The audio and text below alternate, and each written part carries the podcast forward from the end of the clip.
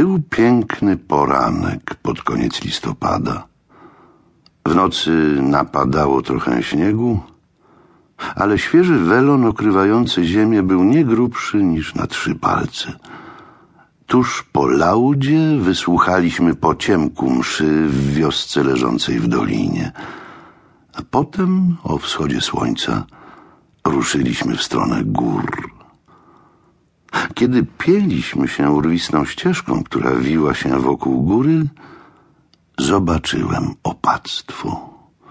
Nie zadziwiły mnie mury, które opasywały je ze wszystkich stron, gdyż podobne widziałem w całym chrześcijańskim świecie, ale zdumienie wzbudziła bryła tego, co, jak się później dowiedziałem, nazywano gmachem.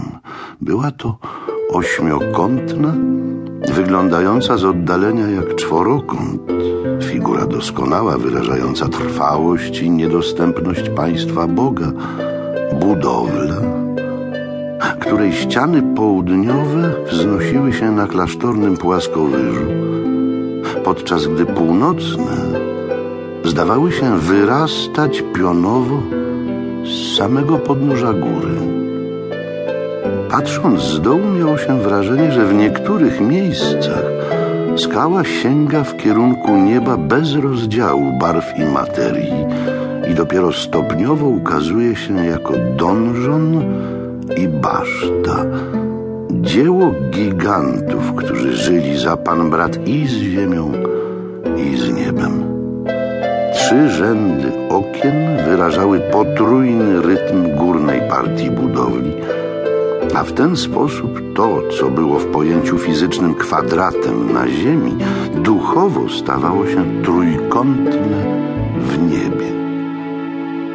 Kiedy się przybliżaliśmy, widać było, że czworokątna forma wytworzyła na każdym rogu siedmiokątną basztę o pięciu ścianach wychodzących na zewnątrz.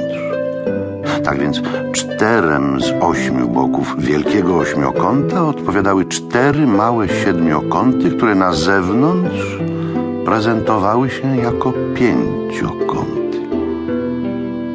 I nie ma człowieka, który nie dostrzegłby zadziwiającej zgodności tylu świętych liczb, ujawniających subtelny sens duchowy. Osiem to liczba doskonałości każdego czworokąta.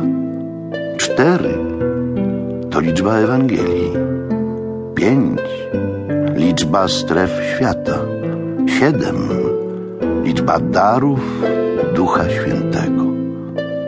Bryła i kształt gmachu jawiły mi się tak samo jak później na południu italskiego półwyspu Castel Ursino i Castel del Monte, ale niedostępne położenie sprawiało, że gmach był straszliwy i mógł wzbudzać lęk u podróżnego, który zbliżał się stopniowo.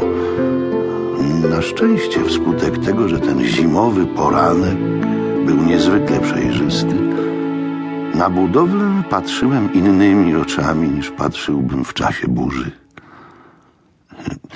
Nie mogę jednak powiedzieć, by budziła uczucia przyjemne. Odczułem lęk i subtelny niepokój. Bóg wie, że nie były to zjawy mojej niedojrzałej duszy i że właściwie objaśniałem sobie niewątpliwe zapowiedzi wpisane w kamień w dniu, kiedy giganci położyli na nim swoje dłonie i zanim jeszcze wola mnichów, ulegając złudzeniu, ośmieliła się przeznaczyć to miejsce na schronienie dla Słowa Bożego. Kiedy nasze muły pokonywały mozolnie ostatni zakręt zbocza, w miejscu, gdzie główna droga rozgałęziała się, dając początek dwóm nowym, biegnącym równolegle ścieżkom, mój mistrz zatrzymał się na chwilę, spojrzał na obie strony drogi, na samą drogę oraz w górę na rząd sosen tworzących na krótkim odcinku naturalny okap, posiwiały od śniegu. Bogate opactwo, rzekł.